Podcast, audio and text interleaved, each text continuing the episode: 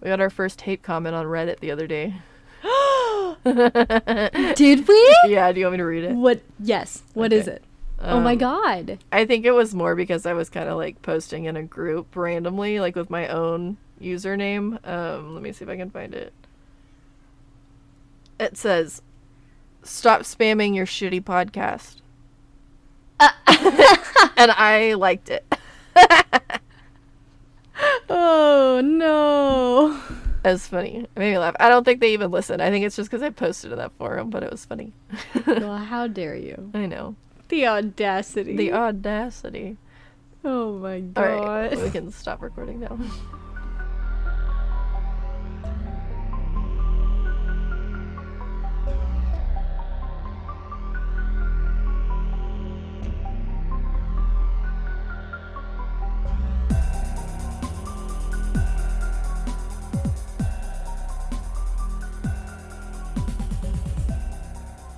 Welcome to Your Mom's a Hoax, the podcast where we talk about all things weird, strange, and happening on the internet. We aren't really talking about things that happening, but Your voice got kind of deep just then, and you sounded real serious in the cold opes, or I mean, in the whatever the intro, and I was like, okay, this is a serious podcast, Alexis. is it This is hard hitting news only. O- okay?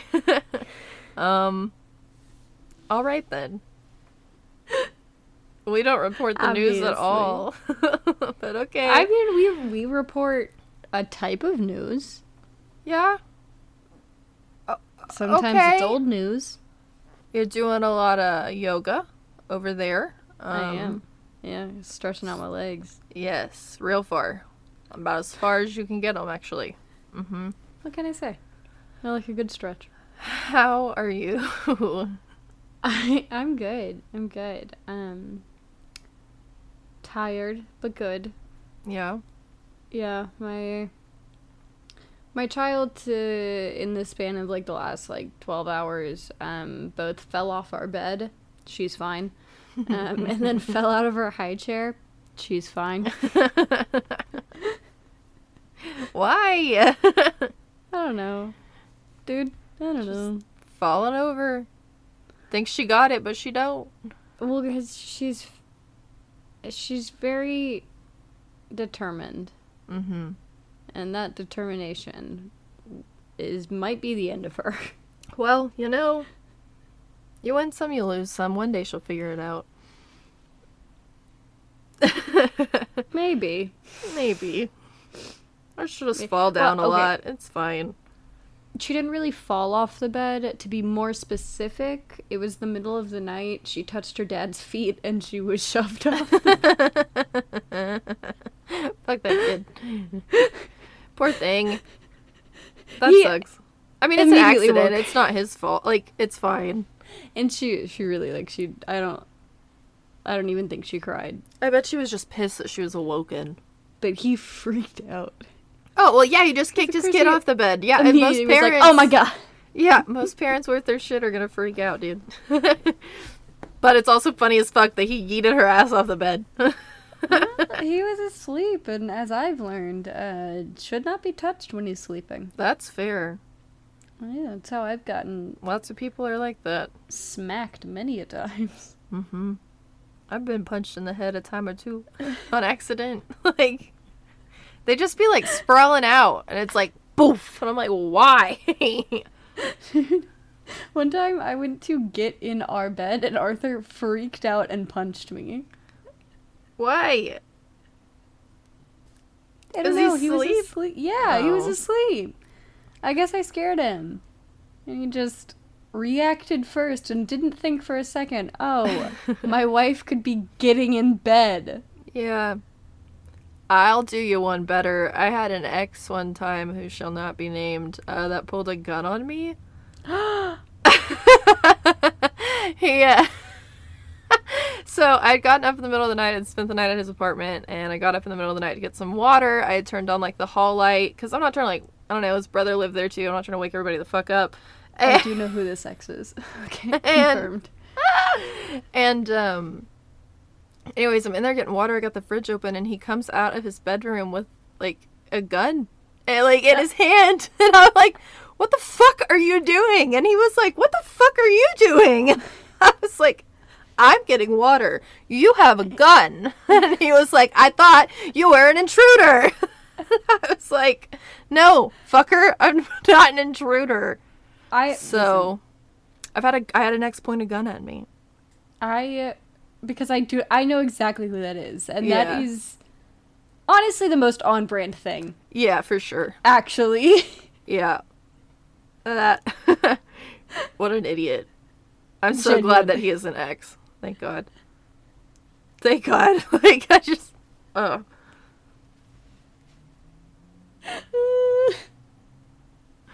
Oh, Lord. Alright, you ready to do this shit? Do you want to flip a coin or what? yeah. All right, Heads. I forgot to call it. tis tails. Oh, it's your turn. This me, That's a you. baby. oh, wee wee. Uh, as the amazing Jillian and Patrick would say, uh, TikTok, it's cult o'clock. Oh, is it? Yes. Ooh, ooh, what cult is it? So, this is a spiritual warrior, the cult of James Arthur Ray. Okay, so James Arthur Ray, Mm-hmm. cult leader. Okay. So some a little bit of background. We're gonna do a little bit bit of background. I'm gonna go over some terms, and then we're really gonna get into the the cult of it all. Okay. So, he was born on November 22nd, 1957. He was an American uh, self help businessman, a motivational speaker, and author. Um, so, already I feel pretty solid about me not being in this cult because generally when I hear motivational speaker, I go the other way. Well, I guess I don't understand how you become a motivational speaker. Like, I know I- people that have done things, like, will go and speak. Like, I get that. But, like, how do you just be someone that's, like, doing. I don't understand those people. So like I think like for me motivational speakers I would see mm-hmm. people that have like been through some ish, taken their experiences and are now taking that that life and like going and teaching people. I'm like, yeah. Heck yeah. All for Go that. for it. Yeah, for sure. That's great. but, like, white dudes that write books and travel to schools, I don't fully like I don't understand that. What are, what are you doing? How do you. Why are you yelling? why, why are you yelling at me? Right. You have a microphone, sir. yeah i don't I'm, I'm always very like i don't know i'm i'm always a little skeptical when it comes to motivational speakers because i feel like that can go that can get weird real quick Yeah. You know what i'm saying And I feel like it's a whole lot of like telling me to make my bed when they don't make theirs. You know what I mean? well and it's giving me a like every time i think of motiv- motivational speakers i immediately also think of like mlms and i think that's why i'm like Okay, mm, fair. Yeah. i don't know about all that No, that's fair. i don't know about all that Mm-hmm. But he was a motivational speaker and an author. His father was a preacher in Oklahoma. Yeah, At, Yeah. At the Red Fork Church of God in Tulsa. Nice. Um, he did describe his childhood as impoverished and said that the hardest part of my childhood was reconciling how dad poured his heart into his work, how he helped so many people, and yet couldn't afford to pay for haircuts for me and my brother. Well, Now- I mean, I feel like what year are we in? Where are we? Um, so he was born in 57. Oh, okay. So like a little bit. Okay, the sixties. Yeah. Okay. I don't know. I mean, do pastors? But I don't know. I feel like pastors don't make a lot of money. Um, depends on the pastor. I mean, Yeah, I guess so. yeah, it depends on where, what area. Um, I mean, I think with preaching, it either like it just takes a long time to like make money, Mm-hmm. um, or you got one of those mega churches and like Yeah, but then that's you weird. got all the money. Yeah, we border on a line on some not great things. Yeah. But I think it can be tough out there in small churches. No, for sure. Yeah. Yeah, yeah, yeah. So in his uh so he said that in his 2008 book Harmonic Wealth. Um and a classmate of his recalled that he always dressed well and knew he'd make something of himself. So in 1978, he dropped out of junior college and eventually started working at AT&T. Um, he started as a telemarketer, um, and then ended up being a sales manager and a trainer. Mm-hmm. Um, he started his own seminars and motivational speaking events in the early 90s and launched his first company in 1992. Cool. Okay. Yes. He also set up the now defunct James Ray International Incorporated in Las Vegas in 2000. Now, okay. yeah. Now, Ray was a big advocate for the pseudoscientific law of attraction, um, which we'll kind of go over here in a second. Okay. Um, Cool, because I don't know what that means. I mean, Yeah, I think and I do, but Yeah. Um, his teaching has been described of including a mix of spirituality, motivational spe- speaking, and quantum physics. that's a big. Um, that's a big difference. Yep. Um, and in an inter- interview, um, Ray said this about personal responsibility. I fully know for me that there is no blame. Every single thing is your responsibility and nothing is your fault because every single thing that comes to you is a gift, a lesson. Well, that sounds a little scapegoaty. Like you, like it just excuses any bad things that you do. Yeah, it it doesn't it doesn't sit quite right. No, it doesn't at all. Yeah. So he also advocated for the new thought belief that positive thinking can um, can heal physical ailments. Um, and Well- he claimed it to have used willpower to stay free of all illness.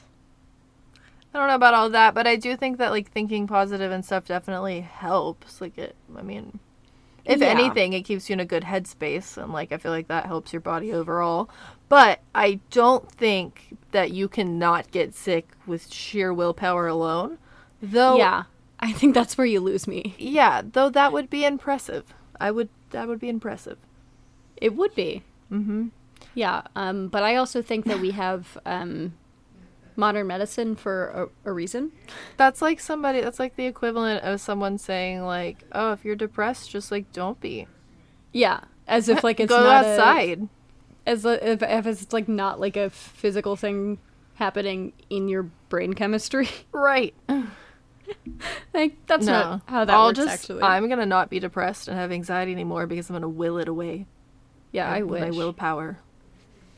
would have done that years ago. Yeah, no shit. Be doing it right now. Ah, now, Andrew Gumbel of The Guardian described the pseudoscientific claims as quantum flapdoodle because it claims to be rooted in Heis- Heisenberg's uncertainty principle and other tenets of modern physics. So now, we're going to get into some of those things. Yeah. So your mom texted Right us quick. the other day, and she said the word of the app or whatever is flapdoodle. Quantum, Quantum flap. flapdoodle. Yeah, quantum flapdoodle. And yes, we are going to. Yeah, I forgot about that text until the gonna word flapdoodle came out of your mouth, and I went, "Oh." so I'm excited to learn. So, we're going to start with the law of attraction. okay. Um, now, pretty much, it's like a the new thought spiritual belief that um, positive or negative thoughts bring positive or negative experiences into a person's life. Um, Okay. So, like, the idea is like thoughts are made of pure energy, um, and like Oh. yeah, like like energy can be a attr can attract like energy. Um, so that's how you can like improve your your health, wealth, or personal relationships. Um, and now I, so I do somewhat believe in the law of attraction. That's like the Jodi Arias thing, though, right? Where she like didn't write down. It was like one of her excuses that she didn't write down any of the quote bad things he was doing to her and the abuse and stuff because like she didn't want the negative energy or something. I think it was something about the law of attraction. Anyways, I don't know. I because like I, I'm big on like manifesting yes. stuff, things like that. However, I don't think that that's like like you have to do other stuff too. Like like Well- that can't it, it's not like the end all be all, you know? Like I can't just sit in my house and like manifest like wealth and then not Right. actively like Well, like- pursue a good job or not actively work on myself or whatever. Like you you have to do the work that comes with it. Well, like manifesting and praying are basically the same thing. Like I pray all the time, but like you said, you can't just sit at your house and wait. You have to go and do shit and pray that like good shit happens, and you have to do good shit so like good shit will happen to you. Yeah, like I I do believe in it, but not as like a like end all be all. Like this Right. is how everything happens, I guess. Yeah, Like I think it's a little bit of of all of the above. mm-hmm. for sure. Um now, New Thought is a spiritual movement um, that coalesced in the United States in the early 19th century. okay. Um, so uh, New Thought was seen by its people as succeeding ancient thought, um, accumulated wisdom and philosophy from a variety of different kind of origins, like ancient Greek, Roman, Egyptian, Chinese, Taoist, um, etc. mm-hmm. Um, and kind of their related belief systems, primarily regarding the act, the like the interaction between thought, belief, con- and consciousness, like in the human mind, and the effect of those within and beyond the human mind. You have lost me. You lost me like three paragraphs ago, bro. I, I, I'm sorry. So, basically, they're taking a lot of different philosophies from a lot of kind of um, a lot of different origins, Mm-hmm. um, and ultimately, like it's the relation between your thoughts and like what's beyond your thoughts. Beyond my thoughts, where? Well, so like it ties into like the law of attraction, like that kind of thing. Oh, of okay, okay. I was like, what? Where are we? like. Yeah. So it, it like ties well into into that okay. pretty much. Uh, now, quantum flapdoodle. Yes. Lay it on me. So it is uh, basic, basically quantum mys- mysticism. Um, it is referred to as quantum quackery, quantum woo, or quantum flapdoodle. Oh, okay, I see. Um, I do like quantum qu- quackery. I love quantum quackery. I like the alliteration, quantum quack, That is- quack, but I can't say it. Quantum quackery. Yes, quantum quantum quackery. Quantum blue has a certain oomph to it too, though, that I like. The quantum woo. The quantum woo. Ooh. Although it does immediately make me think of like in The Sims when you make them woohoo. Oh, see now it's weird. The Sims really ruined the word woo for me. yeah, that's fair. Yeah. Woo. So, um, it's a set of metaphysical beliefs and associated practices um, basically are trying to relate consciousness, intelligence, spirituality, or mystical worldviews to the ideas that are in quantum mechanics and its interpretations. Is it a little offensive to people that like mm, believe and practice that stuff that we just said like quantum quackery? Yeah, so it, it is criticized by non believers with actual expertise in quantum mechanics to be like an absolute pseudoscience or quackery. Oh, okay. So, so All yeah, right. they, they're pretty much like, no. No. okay. I I think some guy somewhere like read something about quantum mechanics and was like, I can tie this into mysticism. I can do that. Yeah. And here we are. Though I don't think math should be anywhere near anything. Quantum physics is math, yeah. Quantum. Do I? I have no idea. I'm the neither. wrong person to ask. I don't on that fucking. one. That's why I'm asking. I don't know either. Moving on. Let's give it a goog. I got my degree in mass communication. Yeah, so it's science dealing with the behavior of matter and light on the atomic and subatomic scale. So it's like high level science stuff. Yeah, because I didn't really even understand that sentence. So Like it's it's high high level stuff that I am not qualified okay, on. all right. Okay. So back to James Ray. Mhm. And now we're going to get into the cult of it all. Yes. So, between the years of 1996 and 2006, he struggled a whole lot. I was born.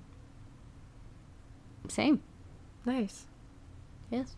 We collectively we came into this world Hello. and caused chaos. yes. We've been breaking shit since day one.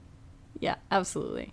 Um, but he never had more than three employees. Like he had a really high turnover rate. Yikes. Um, he had been a motivational speaker and had rose to fame after his inclusion in a book and f- film called The Secret. Um, and he did make several TV appearances on Oprah and Larry King, um, which did boost his popularity. oh yeah. Naturally. Yeah, that'll do it. Mm-hmm. Um, now, according to Grant Cardone, in 2000, Ray consulted him for methods to increase sales at business seminars and was warned to teach only sound business practices. Well, that probably didn't happen. Yeah.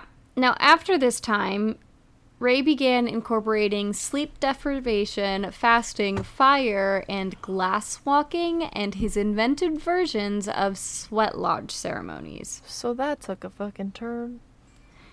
Yeah, gets like real, real quick. We went from like, how do I sell more books at my like meetings to like cult, cult, yeah, cult, cult. really just said, uh, good business practices? No, cults. Please. Good business practices, more like sleep deprivation, and you're not allowed to eat. And you're walking on glass? Yeah, who the fuck? I okay, right here, right now. Glass or the hot coals? Which one? I think, I, okay, hot coals. Hot coals for sure. I'm gonna go hot coals, yeah. Uh, yeah, because glass is gonna cut into my feet. Yeah, I'm gonna get glass stuck in my feet. And that, Yeah. you know, like the hot coals, like, That's gonna suck, but like, not near as bad. I think as having glass, and like you can't ever get all the glass out. I feel no, like, you could never get all the glass out. yeah. It's just in there. Ugh. And then you gotta do that Ugh. thing where, like, you think you've got all of it out, but then you'll take one wrong step and you're like, God, it's not all out. Ah! Miserable. Miserable. No, Oh, my feet not. hurt thinking about it. Right? Definitely hot coals. I am Pam from The Office. Yes, absolutely. Mm-hmm. Just gonna run across it. Call me Pamela. like, So, being a businessman, he capitalized on his popularity uh, by selling books and DVDs and tickets to his speeches and tours. nice. Um, and uh, his live events were the foundation that he built his self help empire on. Okay. He provided his presentations at a low cost, and towards the end, he'd offer more intimate special sessions that would cost like hundreds of dollars. Um, I don't like that. I don't like that either. Like, what does that entail? well, we're gonna get into that. Oh, okay, cool. Nice. I can't fucking wait. What was called the Sweat Lodge was the final stage. Not the sweat lodge. It was uh, like the the graduation ceremony of what he called the journey of power. Oh. Um, and there were five events that led up to being a quote unquote spiritual warrior, each more intense and difficult than the one before, This is weird. And each more expensive to the participants, costing from hundreds and thousands to thousands of dollars. No, he's just pocketing, yeah? Yeah, For sure. Okay. for sure. And at the end for the final event, um, participants had to pay close to almost ten thousand dollars with no refunds possible. And of course, like it promised like that ultimate breakthrough. I mean, doesn't it always? Of course, yeah, you're supposed to like have like that. We're supposed to go off in the ship Moment. and we're supposed to, like, fly on the comet and we're supposed to, I don't know, fucking bring world peace and shit. I can't. I can't. or I guess cults. just like unlock your inner side. I don't know. I don't know what's I I don't know. Like, what's so- the result? What are you trying to get? I There's just a- always an end goal, and I feel like Yeah. obvious, like what have we not learned that like that's not like a thing? Like how do you not know? I don't Yeah. know. I've never been in a cult. I've never been manipulated like that, but like I just don't understand. Yeah, it's it's it's yeah, I don't think I can I can't get there in my brain. like I can empathize, but I have trouble understanding. Yeah. So the Sweat Lodge was described as a hot structure, a structure where Yes. the members of the cult, Sweat lodges Uh, are normally hot. Yeah. yeah, well, yeah, um, and they like the members were basically assured that they would have these powerful emotional breakthroughs, um, and basically like the structure itself was created with tarps, um, and included hot rocks that were placed in the center. Um, the rocks would have the water thrown on them, and it would release like the steam Right. Thus heating everything. Mm-hmm. Mm-hmm. Um, and of course, like all of these stages were like plagued before with like safety issues and like safety concerns. Yeah, because why wouldn't they be? Yeah. So lo- long before like what happened, uh, like what what we're kind of gonna get to, Mm-hmm. um, he had attracted like criticism over like the safety of his practices, um, because of course they included things like sleep deprivation, fasting, Yeah. fire, and glass walking, and these sweat lodge ceremonies, which are all no. I mean, like, and and people do like, obviously, like there are people that you know walk on fire and glass for entertainment, uh, but they're also professionals. Yeah, and they're not sleep deprived and like starving and like Yeah, and, forced you to can- walk on glass and You fire. can do fasting safely, uh, but the sleep You deprivation piece, you cannot go without sleep. don't do that. That'll You'll hallucinate and then you you'll up. die. like that. That'll mess you up. Go to sleep. Uh, it's talking to my. I'm looking directly at you, me. I need to go to sleep. Yeah. For real though. Um, now, former attendees of his seminars um, had reported like unsafe practices and a lack of properly trained medical staff in 2005. hmm because he was a Um, motivational speaker and now he's doing fucking medicine. This. yeah.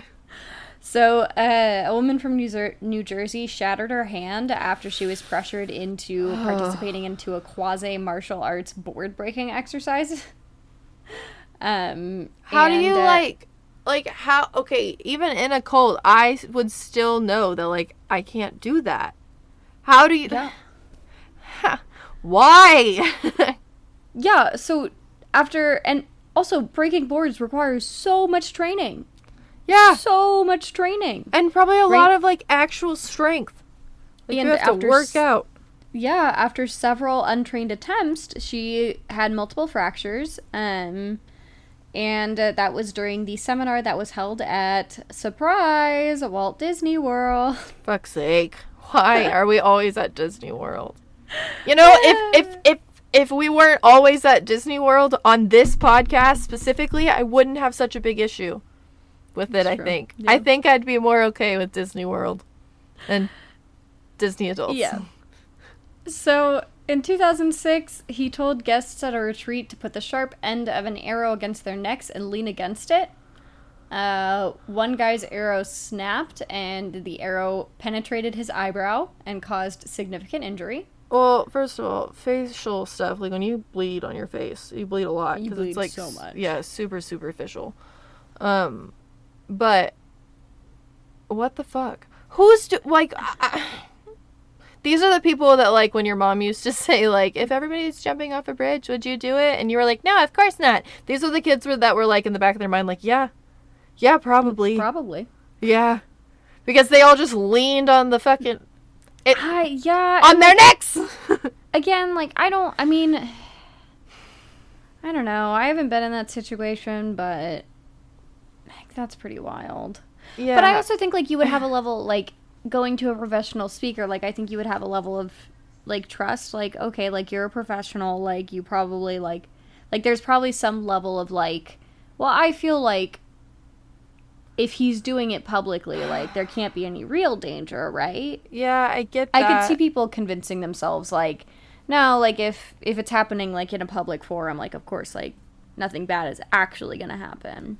I understand that, but when you go to lean back on it and it's not like soft, it's pointy, and not very sturdy. I don't know, man. I just think that I would have been like, no, it's okay. You can have somebody else do it. Maybe Yeah, not. I don't know. Because I'd have been too anxious to say that, maybe. Yeah, I think that would be also the thing that would get me is I'd I'm I'd be like, "Oh, I don't want to disappoint anybody. Yeah, I get that too. Oh, but uh, in 2009, Colleen Conaway attended a seminar hosted by James Ray, um, International Inc., um, in which the attendees were directed to dress as homeless people. You said international what? Oh, um, James Ray International Incorporated Oh, it was his just- like company. Yeah, you said international, and in my head I went international super spy. Oh my gosh. Um, so they were all directed to dress as homeless people, which is weird. yeah, that is Um, weird. And she jumped to her death at the Horton Plaza Mall in San Diego and died as a result of her injuries. And according What? to the police, she had no identification on her person. What the fuck? Wait, is she we're at a seminar, and then she just like jumps off the hotel that we're at. What are we? What? uh, What? Mm-hmm. How did? Uh, uh, can I get some more detail? How did we get from point A to point B? No, you may not have more detail. That's it. All I know is that she went to this. All you're gonna tell me is that she went to the seminar. For whatever reason, everyone was dressed up as homeless people, and then this woman died by suicide, Mm-hmm. and that's all like. But that's all you're gonna tell me. Mhm. No more detail than that. Mhm. Okay. Great. Sick. Now, in 2005, preceding the events of October 2009 that we'll get to, Okay. Um, a serious injury involving hospitalization was reported at the Angel Valley Ranch during a spiritual warrior retreat. Basically, what we're doing is we're laying the foundation for the fact that a lot of people get hurt and bad things happen to a lot of people at these things. Okay. Um, I'm not 100% sure that that lady jumped herself. I'm just gonna. I'm just saying. I I don't have anything else to go off of. I mean, I'm speculating wildly. yes. So, um, the Verde Valley Fire Chief Jerry Dorkins, um, Dorkson's department Dorks. responded to an emergency call that a 42 year old man had fallen unconscious after exercises inside a sweat lodge. yeah, 'cause you shouldn't exercise in there. You like what? You could pass out. Yeah, so real strange. But by the time that Ginny and Kirby Brown attended a James Arthur Ray seminar in March 2009, he was a famous face and one of five motivational speakers expounding the quote like the law of attraction. Um, so uh, he was tanned, well dressed, and very good looking, according to Ginny. What- He knew how to uh, captivate a crowd. Um, he I- was very charismatic. we just fall for tall, dark, and handsome, like as a society. Like Mhm. I don't understand. like he's just manipulative, because that's his job as like a motivational speaker. He's supposed to manipulate you into feeling good and like feeling motivated, and he takes that same manipulation to m- make you walk on glass. Mm-hmm. Yes, so he was very, I guess, just so charismatic that none of the other issues. Oh, like the sleep deprivation and the starvation and the fire and the glass walking and the girl that died by suicide and then this guy that got hurt. Yeah. And the girl with her board in the hand Mm-hmm. Yeah, none of that posed uh, a because he was problem oh so handsome. and mesmerizing. A few months later, the 38 year old took out her life savings of $10,000 and drove to Sedona, Arizona to join the Spiritual Warriors Retreat, the final stage. Yikes. Also heading to the desert was Brandy Amstel, who had already spent well over $40,000 on retreats, an event run by him. Fuck. How do you like find people that have disposable cash like that? I want to be friends with them. I don't think they have disposable cash. Oh, okay. They're like Like, mortgaging their homes and selling their mm-hmm. cars and Because cult leaders often go for people that are desperate, and that's why it appeals. Like, That's true. Yeah. yeah, I'm going to spend this $10,000, but then I'm going to have this breakthrough that's going to change Well- my entire life, right? Yeah. The rich can be desperate as well, though. That is true. That is also true. But I'm sure it was a mix of like people that could afford it versus people that probably couldn't. And I'm sure that Yeah. ratio of people that couldn't was higher. But Yeah, because I think generally, like, they go after people who are looking for, like, that that Right. last thing that, like, they're trying, Yeah. that desperate last attempt, um, which is really sad and very manipulative. no, I get it. Instead of just like helping So- those people for realsies, just gonna fuck them over. Basically, yeah. Mm-hmm. So, they were no longer in, like, the five star luxury that his usual seminars and workshops were in. No, at this point we're in a Motel Six, maybe. Not not even. We are in a ramshackle collection of log cabins, um, shabby teepees, in the middle of the desert. Oh no, I am not going. No, no, no, no, no. That's where you would lose me. Like, no, I'm not going. I would out turn there. around. Yeah, I no. would. If you So- if we got in the car to go see a motivational speaker and you took one turn into a wooded area Oh, we're in the desert. in the desert, Mm-hmm. you said a log cabin. Appa- apparently in the desert. Oh, okay. Well, okay. So they were told what to pack, but they were given little information about what the re- retreat would actually like have. Um, so how do you know what to pack? So I guess he gave them like a packing list, but Oh. didn't really give them any other information. Oh, okay, that and makes sense. that first shock would come from that in like their first introduction. So he demanded that they shaved all of their heads and uh, called in a staff like staff that were that had like clippers um and like everybody like cheered and clapped as as each woman's hair fell to the floor. what the fuck? Are you shaving eyebrows too? I don't think so. Okay, good. Uh, That's not as weird, maybe, but it's still weird and I don't like it. That's where I would have to leave. I'd be like, I'm not shaving my fucking head. And if Well, you want to do that, do that. But I don't want to. I've grown my hair out from a pixie cut, and I know how hard that is to fucking do. So I don't want to do that again. I'm not shaving my head for love or money. So I'm those not. that refused uh, were told that they were too hung up on their appearance and weren't playing full on. That's fine. Bye. See you Um, later. Which I'll that keep was my ten used- grand. that was used to like coerce members into activities like often. It's basically told them that like you're just not doing enough. Yeah, it's manipulation tactics. So that way you never feel like you're doing enough. So that way you try to be super cult member all the time. Yeah. So at the second meeting the next day, he walked in wearing a long white robe and using a megaphone declared, "I am God." Oh. Okay. So we are off to a good start. We've got a, a big ego. Um, does he understand that He Man is stronger than God? Yeah, has he even met He-Man? Yeah, has or he the even met? Smurfs? Uh, yeah, He Man or the Smurfs.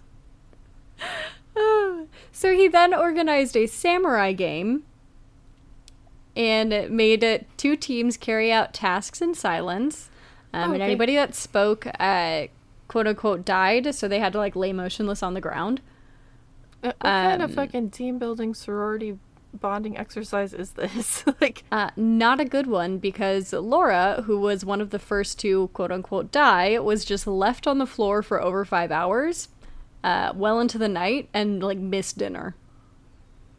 that sounds more like a personal problem. Just get up. I mean, was she? I guess maybe they were told you can't get up until Well- I we tell you you can get up. But like, Yeah, when well, the game's over, get up. What do you mean? if if you're like paying ten thousand dollars to like do all of this, then I guess like you're just gonna listen because like you already paid the ten thousand dollars. So like Yeah, but typically just normal people, when an exercise is over, you stand up and you continue on with the rest of the activities. You don't just lay on the floor until I she was told I guess she could not get up. Okay. Okay, I'm sorry for her. I'm, I'm upset that she missed dinner. Yes. So as soon as that game finished, he led the group into the desert where they were left with a blanket or sleeping bag and no food and water for 36 hours. Yum. Yeah.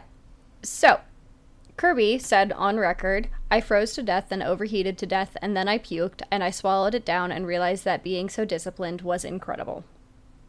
Yeah, dude. Yeah. So, being exhausted, hungry, and thirsty, and having hardly like eaten or had anything to drink for two days, um, the followers were told that their most extreme challenge was yet to come. They Sweat box. Yes, they were Okay. told they were going to a sweat lodge, which he described as a sacred mar- ceremony that is as old as time itself, a death and a rebirth experience. I guess I hate that like we're taking things from other cultures and just like using them for our own advantage. Cuz I think sweat lodges are a thing in like Native American cultures possibly, yes. I think they can be used in a health, like they are a thing, and I think they can be used safely. Yeah, well, everything can be used safely, but this guy's not doing that and I feel like he's just kind of like I don't know, taking something that was not his and trying to make it his. like Yeah. Yeah, so he said that you will feel as if you were going to die. I guarantee that symbolically you are going to die. Well, I don't want to pay $10,000 to symbolically die. I want to pay $10,000 to actually die. Yeah. Uh, So he had been using this method since like 2003. It was never safe. Um, but his designated quote unquote firekeeper, Ted Mercer, and his wife, Deborah, um, had a lot of issues with this session because Ray said it would be hotter and longer than ever before. Okay. So they Yeah. like don't want to do it, right? Yeah, they were like, this is I'm out. not a good idea. I'll shave my head. I don't want to do the rest of it. Um, but they were like, so they were the people that were like in charge of like keeping the sweat lodge hot, and like they were like, this is this is a bad idea. Mm-hmm. So after entering the tent, um, which was pretty small, the 54 attendees were arranged in concentric circles around the hot stones, um, and then the water was poured on top. Um, from Brandy, she said, a cloud of steam whooshed through the dome, and I could feel it going up my nose and down my throat, actually physically burning the inside of my body as it went in. Oh fuck. After 15 minutes, he demanded more hot rocks, and the temperature began to raise even further. What temp are we at now? Roughly? Do we know? No idea. Okay, but just hot. Very hot. Mm-hmm. So, struggling to re- to breathe, Brandy laid on the floor and closed her eyes. Okay. So uh, she said the sounds that were going on in the tent were intense, people screaming, blood curdling screams. Mm. Why? Why are we screaming? I mean, people are hallucinating. Yeah, with all of that going on in their bodies, and then it's also like and the starvation. and the incredibly hot. Yeah. Yeah. So Laura sat next to her friend Liz Neuman, a mom of three who had been through steam lodges before and acted as a calming influence. Okay. So, with more hot stones added every 15 minutes, Jeez. um, the heat became yeah, the heat became unbearable, reaching more than 194 degrees. I'm out. But anyone anyone trying to leave was told you're stronger than that. you can bake cookies almost at that temp. Mm-hmm. So Ray told them, "You have to surrender to death to survive. You have to let go and say, if I'm going to die, it's okay because I don't ever die. Not really. My body dies. I don't die." Yeah, but then I'm not here anymore. I don't want to do that. Mm-hmm. You're fucking crazy, dude. I'm out. I'm not. You're right. I'm not strong enough to sit inside of an oven. You're correct. I am not strong enough to do that. Have a great Yeah. fucking day. So at one point, Laura felt Liz like fall on top of her, and she told James this and that she was concerned, but he dismissed her and said that like, oh, she'd done this before. Uh, uh, so This woman is probably gonna die. After four rounds of 15 minutes, Brandy couldn't take it anymore. She said, I started crying, freaking out. I was panicking because the steam was burning my throat. The man next to me j- kept saying, just breathe. Also, I hate that you said four rounds of 15 minutes instead of saying an hour. Well, because it's like rounds, like 15 minutes, hot, like hot stones. and Yeah, I get it, but stone. Whatever. Shut up. how old is your kid? Like 24 months? sure. Uh, it's a joke. Yeah, what? I don't want to hear it. okay. I don't want to hear it. When they're that little, you do count the months. They matter.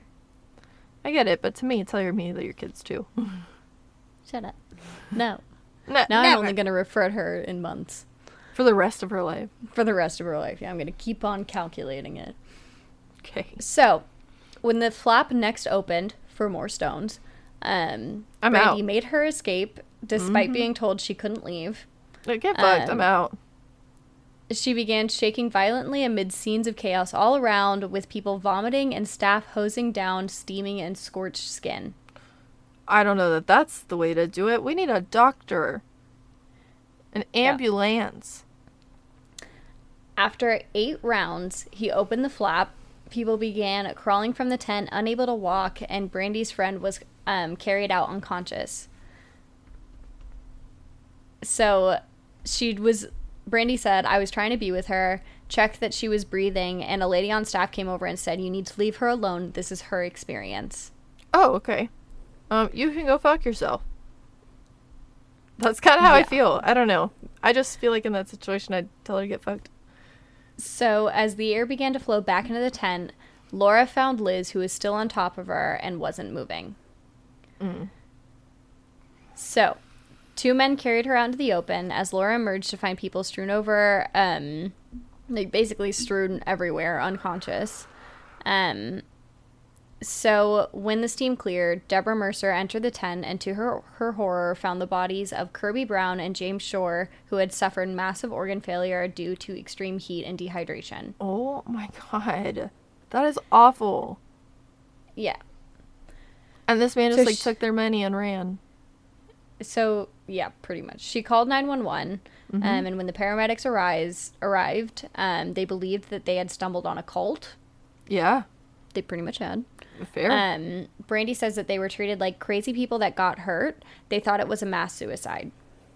I mean, I wouldn't know what to think. And after like, I don't know what was it, Hell's he- Heaven's Gate and um, what's the other one? The Kool Aid, Oh, um, I don't remember what it's called.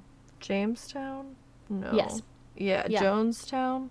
Jonestown. I think it's Jonestown. After that, like I don't know. That's what I would think too, probably. Well, I mean, it was. Yeah.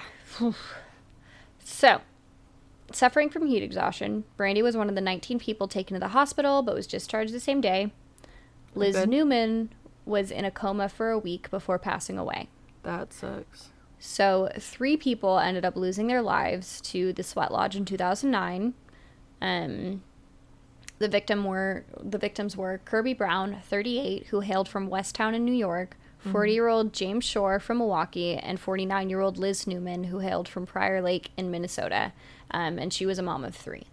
Damn. So, the same sweat lodge left around 19 people injured and in need of, a hop- of hospitalization due to burns and dehydration, kidney failure, breathing problems, and heat exhaustion. Oh my goodness. And of course, by the time the police arrived, Ray was nowhere to be found. Yeah, of course not. But just like wait until his, he goes to his next sweat lodge. What do you mean?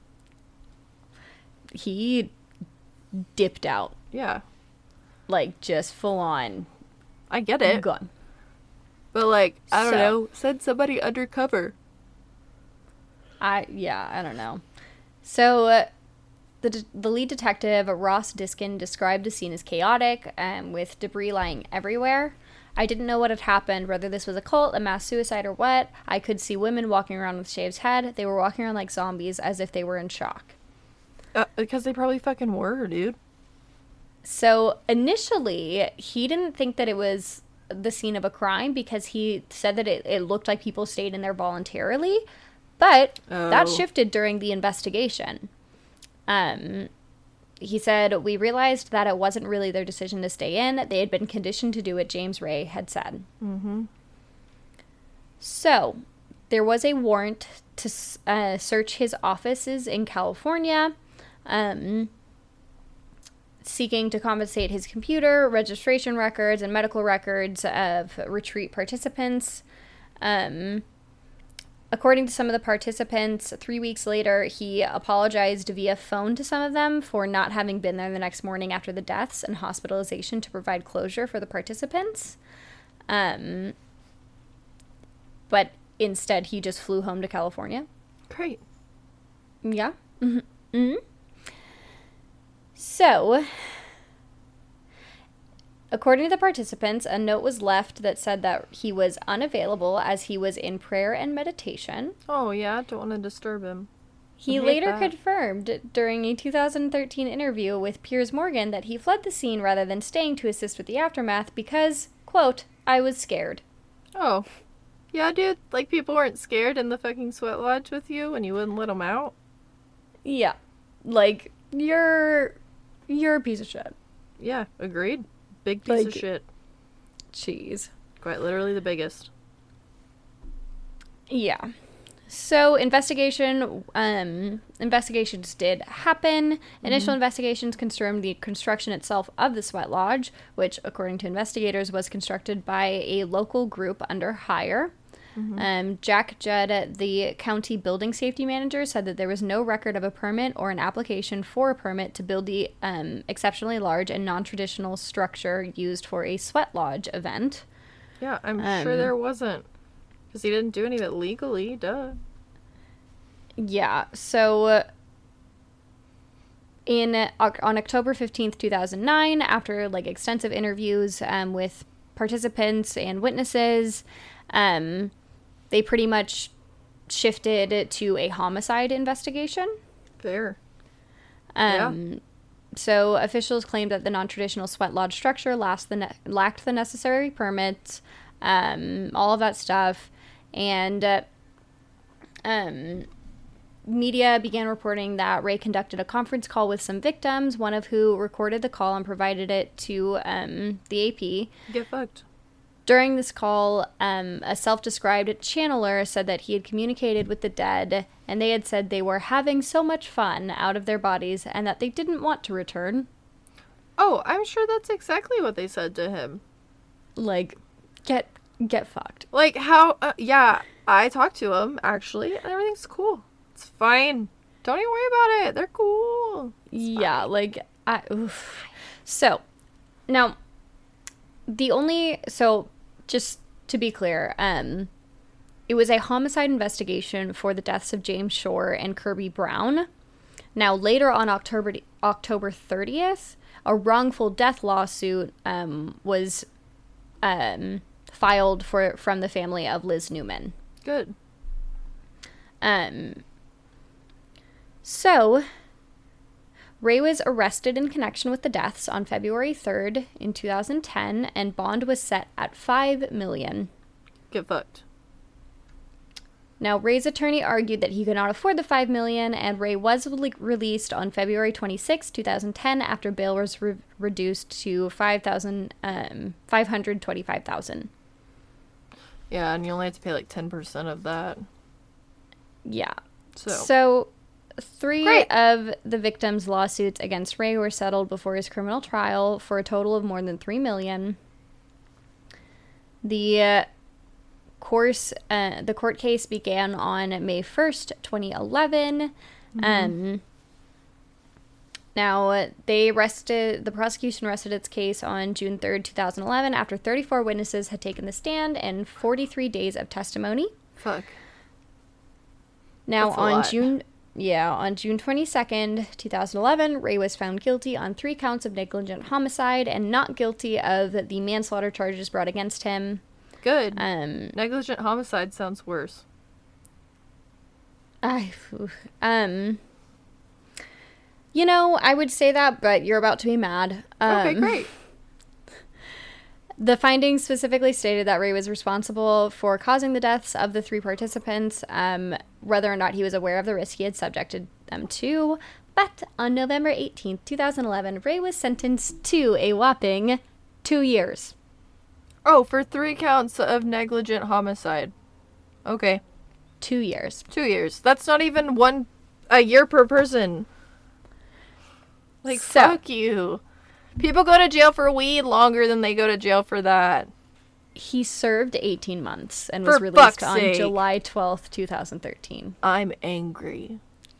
And then went on Piers Morgan. Like fucking ugh. Today, he is still peddling his philosophies and running motivational workshops. And probably They still hurting people, physically hurting people. Yeah, they are titled The Redemption Experiences. Oh yeah, the redemption experiences. Okay. It's bullshit. Mm, Okay. Yeah. So to tie it back to uh, what you said about um, Native Americans and First Nations, um, so they are there are experts on sweat lodges that highly, highly, um, like from Native American and First Nations people, Yeah. um, that highly, highly criticized his construction of the and like use for the fraudulent ceremony. Yeah, and like if he had had a permit, the reason why the permit was such a big deal is because if you have a permit, then like you have to build a structure that's up to code, that's built properly. Like there are rules. So, um, Indian Country Today reported that Ray drew on the ire of Indian Country from the start because the ceremony which he was selling bore little, if any, resemblance to an actual sweat lodge ceremony.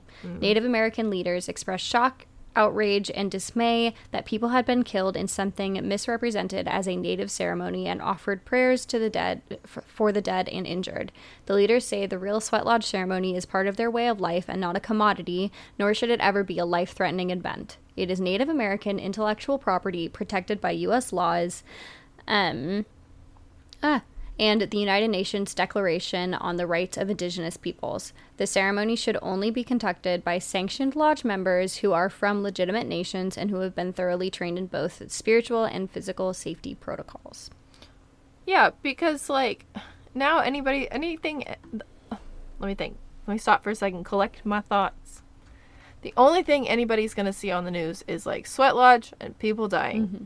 So then Yeah. they're gonna put it together in their brains like that must have been some Native mm-hmm. American sweat lodge cult thing that we don't like, and it just like drags their name through the mud or whatever when like it's not even what Yeah. it's for. And then people aren't going to go out of their way to educate themselves like they should. So they're just going to go on thinking we're back we're right back to satanic panic. Like we're just going to go on thinking that like Yeah, like the shit's bad when it's not genuinely, genuinely fuck that guy. fuck that guy You took something that wasn't yours and used it to actively harm people. yeah people died Like, you're a piece of shit. And you served 18 months for that. i've i could like i want to i'm mad i'm mad i want to throw my table Yeah. Um, but that's what I got for you. Um, it's incredibly infuriating, and I'm angry about it. me too um we're gonna get maybe less angry a little more sad and a little more ruin your christmas Oh, good. yeah Yay. What a fun episode. Yes. So yeah, it is Christmas time, and um, I'm here to ruin that for you. Oh, good. Yeah. I, I love my holiday being demolished. Yeah. So trigger warning for like child loss or possibly kidnapped children. Rip. Um. So it's Christmas Day technically because that is 1 a.m., but it's Christmas Eve, and um, Okay. we, you know, we're at the Sodder House in um, Okay. I want to say Fayetteville. Yeah, West Virginia. I knew that. Second guessing myself. I knew it was Fayetteville, West Virginia. Yeah. Anyways, knew I knew that. So, we're here at the slaughter house. It's on fire and things are not looking great. That's a bad start. It is a bad start. We are not starting in a great Okay. place. Um, Okay. George and Jenny Sodder, they're able to get three. No. Four of their children. The Okay. math How, how many how many kids do they have? 10 the math here is Jesus. suspect because I've, I've heard i don't know i'm confused basically they get four of their children out of the home okay, Okay. the house burns down in like 45 minutes and Oh, God. their other five children unfortunately did not make it out Wha- where is the last one? he's in the army oh, okay. yeah Okay, gotcha. um Okay. but so he wasn't.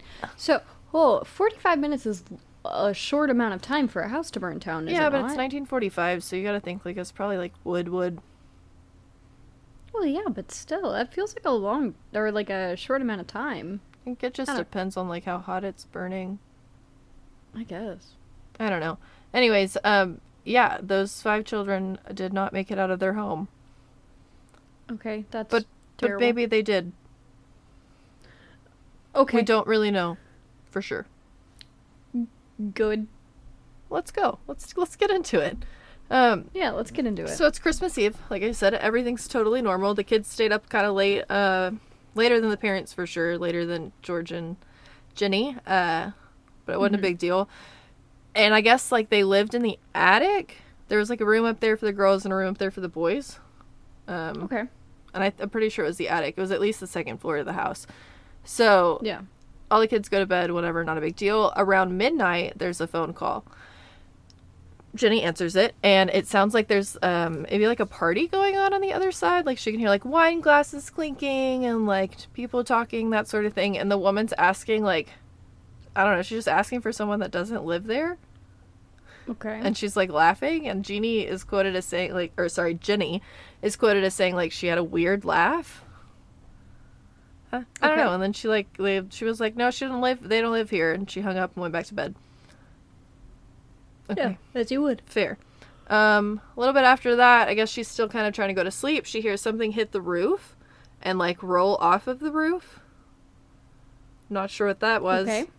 but we'll get to it in a little bit. Um, Yeah, that is weird. and then around 1 a.m., there's a fire. The house is on fire. Like we gotta, we gotta get out. We gotta get these kids. and We gotta fucking go. Um, Yeah, that is a problem. yeah. So they're able to get four of their children out of the house. Like I said, one was at the army. Um, this is where shit starts to get weirder.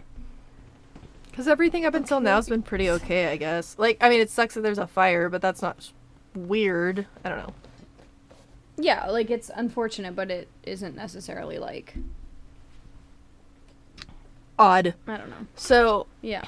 George goes to like break a window because he's got five kids in there. Um, Yeah, he's trying to get him Yeah, out. so he goes to break a window. He ends up burning himself. So he's like, that's not going to work. And probably cut himself with glass. Um, He goes around to the back of the house where he normally keeps like a ladder, thinking that he's going to be able to get to the second floor and like get up there, get them out with the ladder. There's no ladder. It's gone. Okay. Uh, they ended up finding it in like a nearby ditch. I think it was like uh, either 40 yards or 40 feet. And I understand that that's a big difference. That is a big difference. But it was pretty close, to say the least. yeah. Um, so plan B, he's like, let me let me take the truck. He's got he has like a coal company, so he's got coal trucks at the house. He's like, let me back up a truck. I'll climb in the bed, climb in the window. I'll get my kids out. Goes Yeah. to start the trucks. No spark plugs. okay. They, they don't start. Spark plugs missing. That is a problem. It's not great. It's not great at all. okay, but like props to him for like thinking of every way that he could get his kids out. That is a determined. yeah, because I feel like once my first idea of like breaking the window didn't work, I'm in a panic because now I really don't know what to do. I, I don't know that I would have thought ladder. I think I would have thought ladder. Um, I Yeah. don't. I. I mean, although I guess like in stressful situations, like I'd do anything to get my kid out. No, that's fair. I like to think that I'd be more capable of getting them out. Like, at least ca- more capable like than I think I am is what I mean. Like, not more capable than George. Yeah. Just saying, like, I think that I could come up with ideas. I guess if I needed to, like he did. Yeah. Anyways, Marion, a child, uh, one of the Sodder children that made it out. She's running to a neighbor's house to call the fire department. Okay, this is like back in the day when you would like make a phone call and then they would have to like take their wires literally and like pull unplug you and plug you into somewhere else to like connect the phone call. Um so they call and there's no operator, so no one can connect their call to the fire department. So she's like, "Okay." Goes to the next neighbor's That's house. Bad planning. It's bad. It's pretty bad. Like that's that's bad planning. Yeah. So she runs to the neighbor's house, and guess what? No operator. Uh, where is everybody? I understand that it's Christmas Eve, but like 24 7, my guy. Maybe they didn't do that back then. Yeah. The bad stuff happens on Christmas. Well, it's gonna get worse. You wait. Um, so the neighbor, like the second neighbor that she went to, was like, "All right, we're not gonna get anywhere with this." So he's like, "I'm gonna go over to the fire station." He drives over there, and he's like, "Buddy, we got a problem." The fire chief is like, "Great, say no more."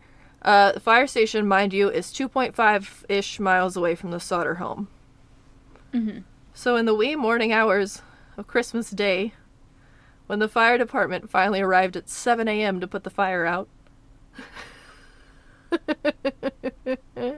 so Do your job. it's so bad. 7 a.m. for a fire that started roughly at 1 o'clock in the morning. Do your job. I'm laughing because that's horrifying. Like, that is my worst nightmare. You are less than three miles. I could run faster. Also, though, it wasn't really their job. So this is like post World War II. Literally, it ended like December 2nd, 1945, and we are at Christmas of 1945. So, like, they're all volunteer firefighters.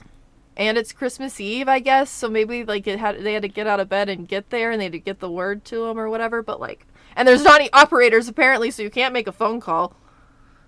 I don't know. It took a long time for them to get out there. It didn't really matter that they showed up at all. Really, the house burned down in 45 minutes, like I said. yeah, at that point, it's like, what? Thanks for coming. Cool. Thank you for confirming that my house is burned down. I watched it. like, because you didn't do your job. You didn't come. Right. Um, so that's kind of when the official search started. Official search started. That's hard to say. Um, and the fire department kind of starts coming through the rebel. They're looking for the remains of um, Maurice, who is 14, Martha, who is 12, Louis or Louis, I don't know how you pronounce it, who was 9, um, Jenny, was 8, and Betty, who was 5. And they find nothing. Like they don't find anything, and there's still like the basement to the house, I guess, because like it didn't. I mean, it can't burn the basement, I guess, because that's in the ground. But um, they don't. They don't find anything. They find bubkis, nothing. So they search from like seven ish to about eleven a.m. and like I said, didn't find a bone. The coroner comes back like the next day to get the bodies because he's like, let me just go. I'll find them. I'm the coroner, I guess. And um, he's like showing up to get them, and he's like, oh shit, they're not here. There's nothing here for me to like get. Yeah. So later, like a few days later, that same coroner puts together a jury because he's going to do like an inquest to find out like the cause of the fire. Um, Yeah. And the jury ends up ruling it to be like faulty wiring.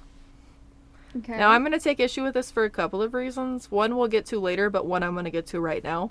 So, George, like a few months prior to all of this, um, had had the wiring checked in the house just because. Yeah. Like, He was being a good homeowner. yeah, he's being a dad, and his dad doing dad things. And um, they were like, yeah, your wiring's good. Looks great. Ship, ship, ship, ship, ship. It was great. I can't talk, but it was in good order. It was in working order. Um, so it's weird that like the jury determined it to be faulty wiring, but we'll get to maybe why that is later on. Um, so a few days later, and by like a few, I mean like maybe four days later or so. Um, George is having issues with seeing like the rebel of the home, which I can totally understand. He's a grieving parent. get that. Um, th- Um, my man's goes and gets a bulldozer Oh, and bulldozes the rebel okay. to make a memorial for his children. And that's very sweet. That's a grieving parent. But George, honey, there might have been some evidence there that we needed. Yeah, I mean, Like, I get why. jump the gun a little. Yeah. This is smidge. I also feel like somebody, because like, like he can't see that clearly. Yeah, You know, but I feel like somebody should have been like, hey. for sure. Yes. Like, don't do that. Yeah. At some point when he's in the bulldozer, I would have been like, sir, like, this is a mistake. this is incorrect. Um, they also found out, and I don't know where it went. I definitely typed it. I remember typing this up in my notes, um, but I don't see it in my notes now. Okay, I feel gaslit by this Google Doc. like, um, but they also found out that the phone lines had been cut, not burned, like at the house, but like cut yeah. at the Like, pole. cut- Oh. So Seeming very intentional. Well, yeah, I mean, it wasn't burned at the house; it was cut at the pole. No, I mean, like, the whole thing is just seeming very intentional. Oh yeah, for sure. And the pole, I think, was like 14 feet tall. And then you had to reach up another two feet to like cut anything. Um, and it's later discussed that like these thieves, uh, this there was an eyewitness that said she saw these guys like stealing some stuff, I guess, while the fire was like burning. And um, they said that they were the ones that cut the phone lines because they were gonna steal some shit, and they meant to cut the power lines instead, but cut cut the Mhm. wrong thing. That's convenient. Yeah.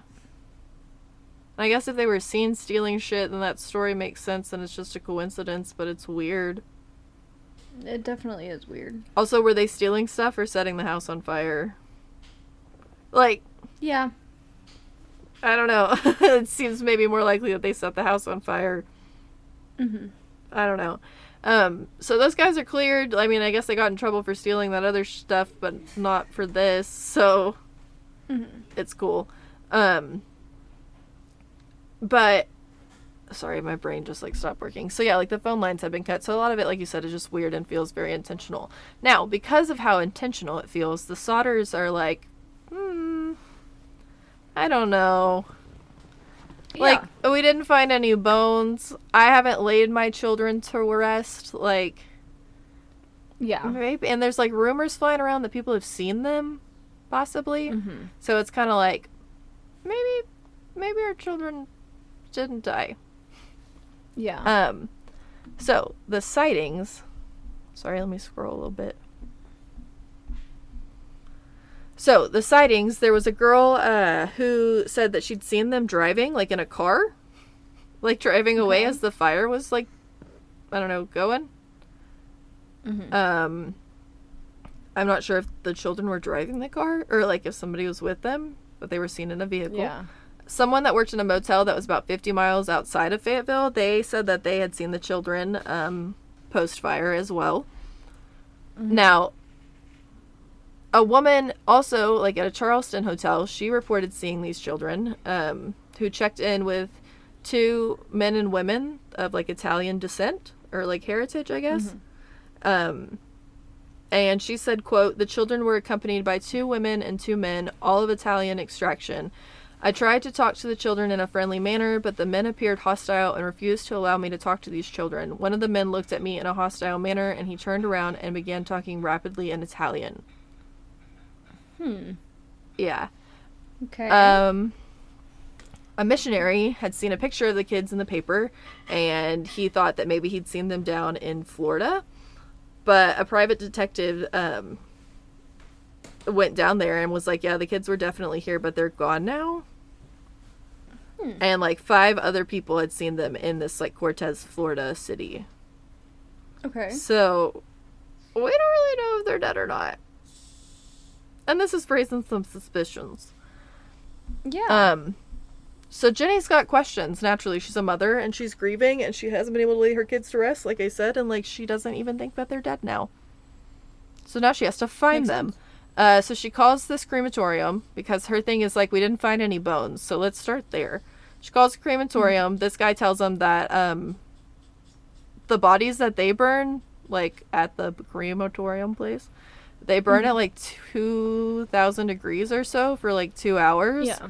and they still sometimes leave behind bones like that are charred like it's not totally ash when Yeah. you're cremated um so the crematorium people kind of thought it was like not really possible for them to have like for an electrical fire that lasted 45 minutes to have killed them Yeah. like they said it was odd that it would leave appliances and not traces of like people Yeah. No, you definitely would have, like, hundred percent, you would have remains. for sure if the appliances are left you're for sure gonna have remains like something so then Je- george and jenny are like we gotta we have to figure this out so they hire this private investigator um, a mr cc tinsley and he basically hears this rumor going around that the fire chief uh, chief morris had found a human heart at the scene like day of, I guess. And instead of letting anybody know, this Chief Morris just buried it in the woods to give that person a quote proper burial. Okay. Yeah. Don't do that. Um so so Tinsley's like, that's not okay. We're gonna need to dig that up. Mhm. And so they they dig it up and they take it to um, like a funeral director, and the funeral director is like, "So that is beef liver." He's like, "That's not a heart at all." um, not even close. yeah, he was like, "Good, good try though. Thanks for playing."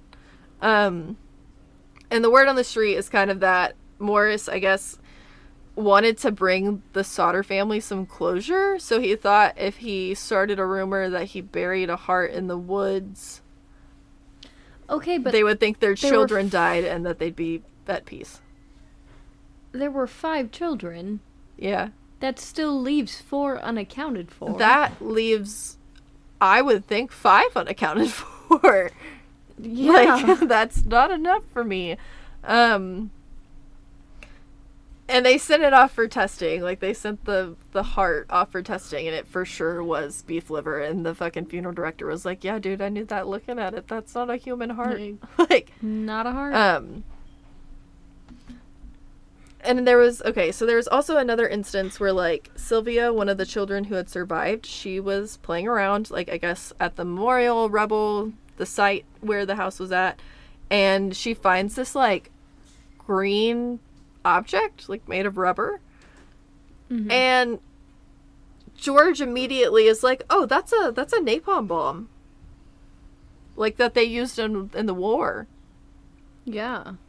And the reason why this is important is because, like, if it was a napalm bomb, like, it, it well, okay, it wasn't, it couldn't have been a napalm. Like, if it was a bomb, maybe, yes, it could have started a fire, but it didn't have napalm in it. You know what I mean? Like, Yeah. there, there's no way. That's, I don't think that's something that people just have. Like, uh, maybe back then you just brought it back with you, but I'm pretty sure that the army Yeah. just confiscated that shit before you left the base to go home. Maybe. they might have let you leave with one. I don't fucking know. Um, but yeah, so George is just like off the cuff, like, yeah, that's a napalm bomb. Why he knows that? It's beyond me. And Jenny's like, so when that is all found and discovered, Jenny's like, oh, obviously that's what hit the roof that night and like rolled off was this bomb. So I guess now the working theory is that somebody like tried to drop a napalm bomb on them. Um, Okay. they I don't know, but like that doesn't really go anywhere because there's not proof that that's what it is and like we don't know. Yeah. So that's just kind of like a red herring to me. Um Yeah. they also hired a pathologist named Oscar Hunter Jr. who excavated like the whole memorial site and found um some human vertebrae bones. Okay. Okay. Why he found them when we didn't find them before is beyond me. They also didn't have any char mic. Char-. The bones didn't have any like charring on them, Mhm. which they would most definitely have if they had been, if they had burned to death. Like Yeah. Absolutely, they would most definitely have that. Um, they send the bones off for analysis anyways because like you have to know. So I get it. They send them to the Smithsonian, and the Smithsonian is like these aren't the right age. Like these are human Yeah. vertebrae, yes, of like maybe like a 17 year old, 18 year old male, but like the oldest male that passed or disappeared was 14. And they said possibly that could like work if he was like, you know, like matured more like a 17 year old or whatever at his age, but like probably not. And the lack of charring. Yeah. So like it's just I don't know whose bones those are and i think we should get to the bottom of that maybe, but not the bones we're looking for. yeah. Not the right. yes. Um and like I said from there there's like a lot of sightings of them. So we're going to kind of get into the theories cuz Okay, that's yeah. kind of all the the factual evidence that I have for you. Not really, but the, more of it's in the theories. So here we go. Um George Sodder was originally known as like Giorgio Soddu, which is his Italian name. Um, he immigrated from Sardinia in 1908 and uh, Mhm. started this like coal trucking business. Um, he was pretty vocal about the fact that he didn't like Benito Mussolini, who I think was the uh, dictator of Italy, maybe at the time, or the king, Yeah. or whatever Italy has. I want to say he was a dictator. Yeah I believe he yeah, was. I yes. would have to agree. Um, And so he was pretty loud about it and he left Italy to like come to the States, more than likely for like political refuge. Mhm. Um Yeah. So in the months leading up to the fire, there was like some weird shit happening. this Mhm. guy uh came to the house that was looking like and was I guess looking for work. Um and he kind of like looked at the fuse box, I guess, and said it was going to cause a fire someday, but like didn't give a whole lot of context. He was just like looking at it. Um, Okay. and like George was really confused because, like I said, he'd have somebody come out prior to that even to check the wiring, Yeah. and like they were fine. So it was just like a weird thing that this guy said, and he was like, "I don't know, man. I'm letting you look at my box, like whatever." Um, yeah. But I think the most notable visit is this guy comes by and he's like trying to sell the Sodders life insurance, and uh, George is like, "I don't need life insurance. Uh, I'm good." And the guy's like, "Actually, fuck you. You're not good. You do need this life insurance." And as a matter of fact, um, quote. Your GD house is going to go up in smoke, and your children are going to be destroyed. You are going to be paid for the dirty remarks you have been making about Mussolini. Oh. So this this life insurance salesman is angry. that is a direct threat and a bad sales approach. It is a horrible sales approach to say the least. And it's just like Jeez. I don't okay, so you, you want to hear the kicker though about that guy, the life insurance guy? Yeah. He was on the jury of people that determined it was like a, a an electrical fire. Of course he was. Yeah. Of course he was. So I definitely think that man looks suspicious. Um yes, he does.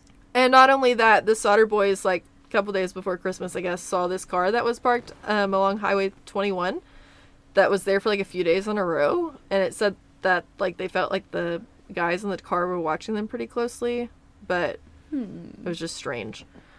Um, Yeah. so that's a little bit of background on George and like a couple of the odd occurrences that happened leading up to the fire. Yeah So one of the theories is that um, it was all kind of like revenge against George, like for his comments about Mussolini, and that um, kind of like the Italian mafia, mafia allegedly, like did what they needed to do, I guess, because of his comments. Um, they wanted to kind of teach him something that he was going to take with him forever, and that he needed to keep his mouth shut, basically. And that's kind of like because everything's so suspicious. Like the ladder was thrown, the spark plugs, the wires Yeah. cut, and it had to have been cut quickly because Yeah. she got that phone call at midnight, and the fire was done at one a.m. and that's when the phones didn't work. Yeah. Like that'd have to be pretty quick. Yeah. Um but they really don't know you know like what happened to these children. Now, there is a story. Uh we don't know really how true it is, but I'm going to get into it. So, in 68, um the Sodders received a letter in the mail that contained a photo of a grown-up Lewis. Like it looked like a grown-up version of him. And um, it was postmarked from Kentucky. There was no return address, and there was a message on it that said, "Lewis Sodder, I love brother Frankie, little boys, A nine one zero three two or three five." Um, it's kind of weird.